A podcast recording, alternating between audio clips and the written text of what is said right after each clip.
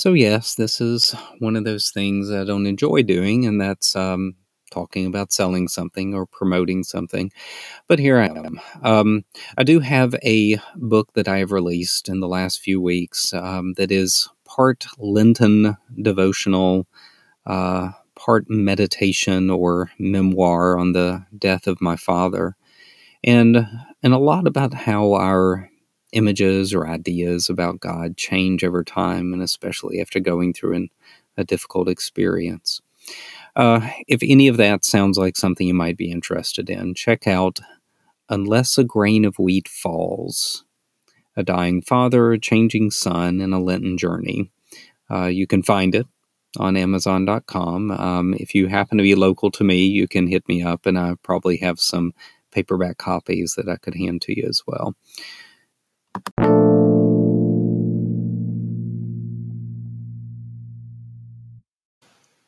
So, uh, some apologies for it being so long since I've put a podcast out there, but uh, I've had some other stuff going on, and um, I guess things with the book, putting putting that out there. So it's it's been a little while.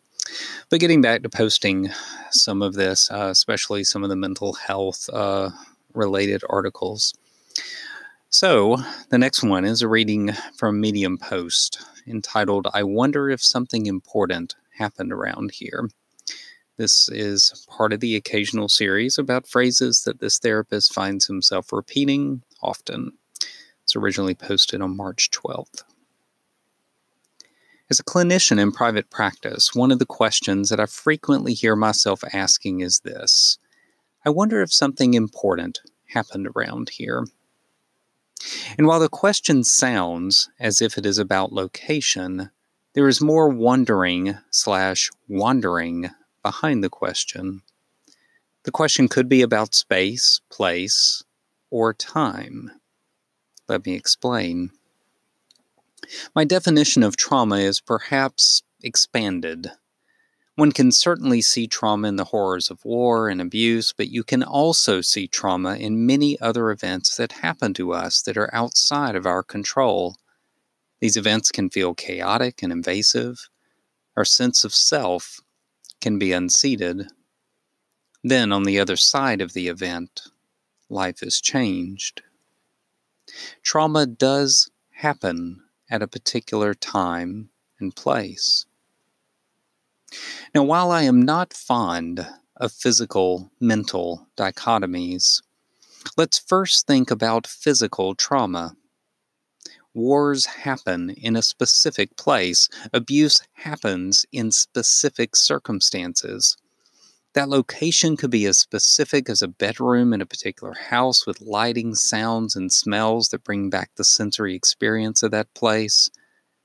As I have had many war veterans tell me, there are certain traffic intersections, stoplights, where one could easily place an IED while remaining hidden due to the nature of the landscape. Our brain's system of protection works to remember places where we have been hurt in order to protect us. So when we encounter a place that has just enough reminders of that other specific place, our brains signal for our body to respond. Our heart races, our muscles tighten, our breathing changes so that we are ready to fight or run.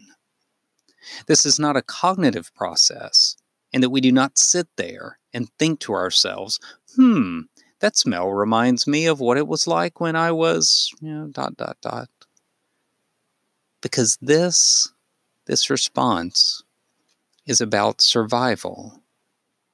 The freeze, fight, flight system is activated.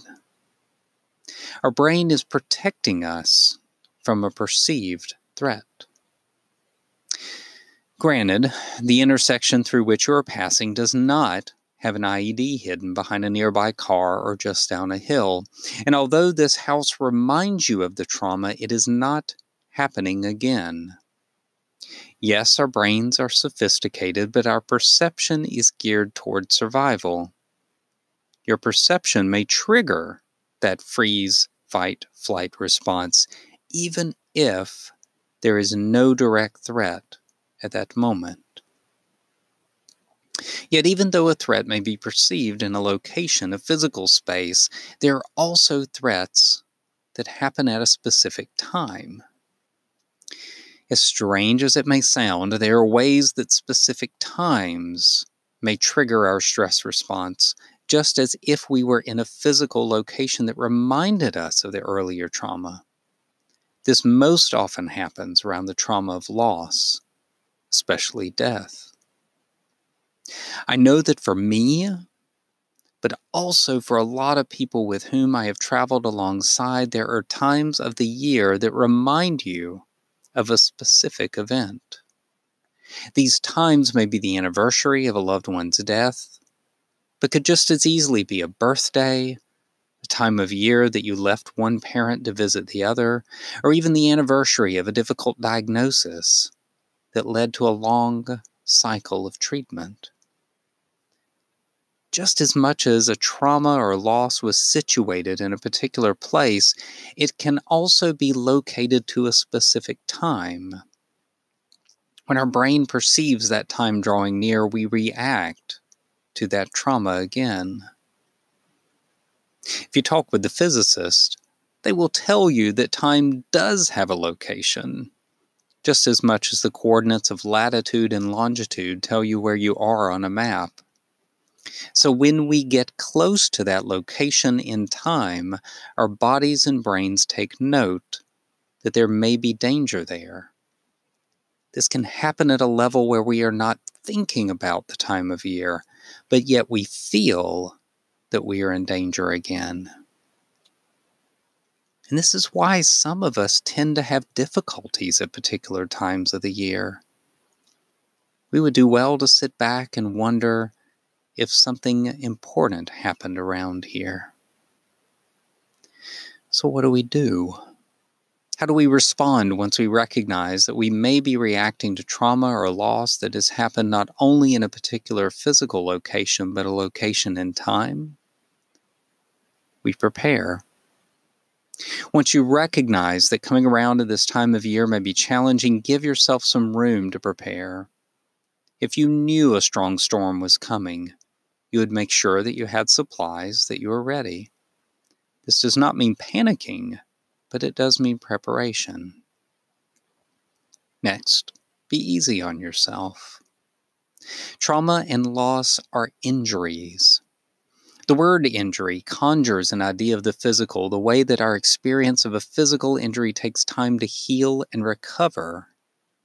When we have a strong loss in our lives, this is an injury to our sense of safety, to our sense of community, to our sense of family. As you cycle around to the anniversary of that loss, treat yourself gently. You may feel some of the pain again. You may find yourself tightening around the place that is still sore. Remember to honor the pain.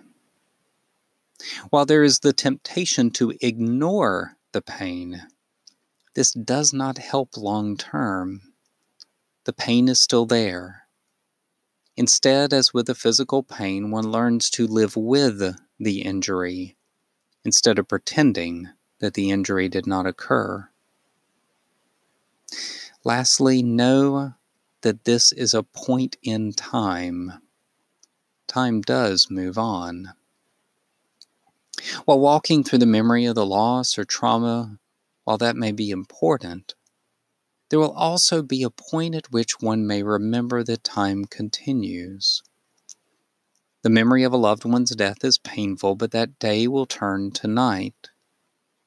The night will turn to morning. Be ready for what is next, too. So, when you notice yourself feeling particularly down or anxious, sad or nervous, Consider asking yourself if something important happened around here. Remember that this question is not only about a place on a map, there are also times at which trauma and loss happened in our lives that are part of our memory and especially of our brain's attempts to protect us.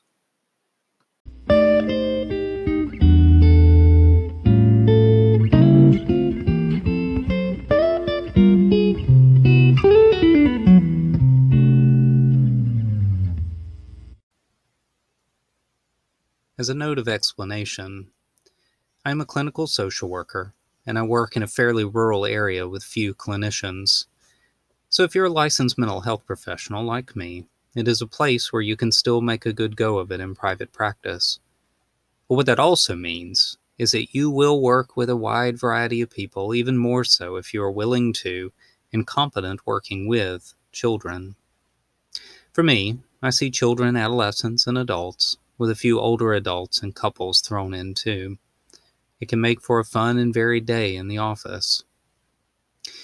If you're listening to this recording and it's helpful, I'm glad, but um, please know that listening to something like this, while it may be educational and helpful, is no substitute for seeing a clinician. So I hope that you're able to find somebody in your area that uh, that you feel a good alliance with and can be helpful to you.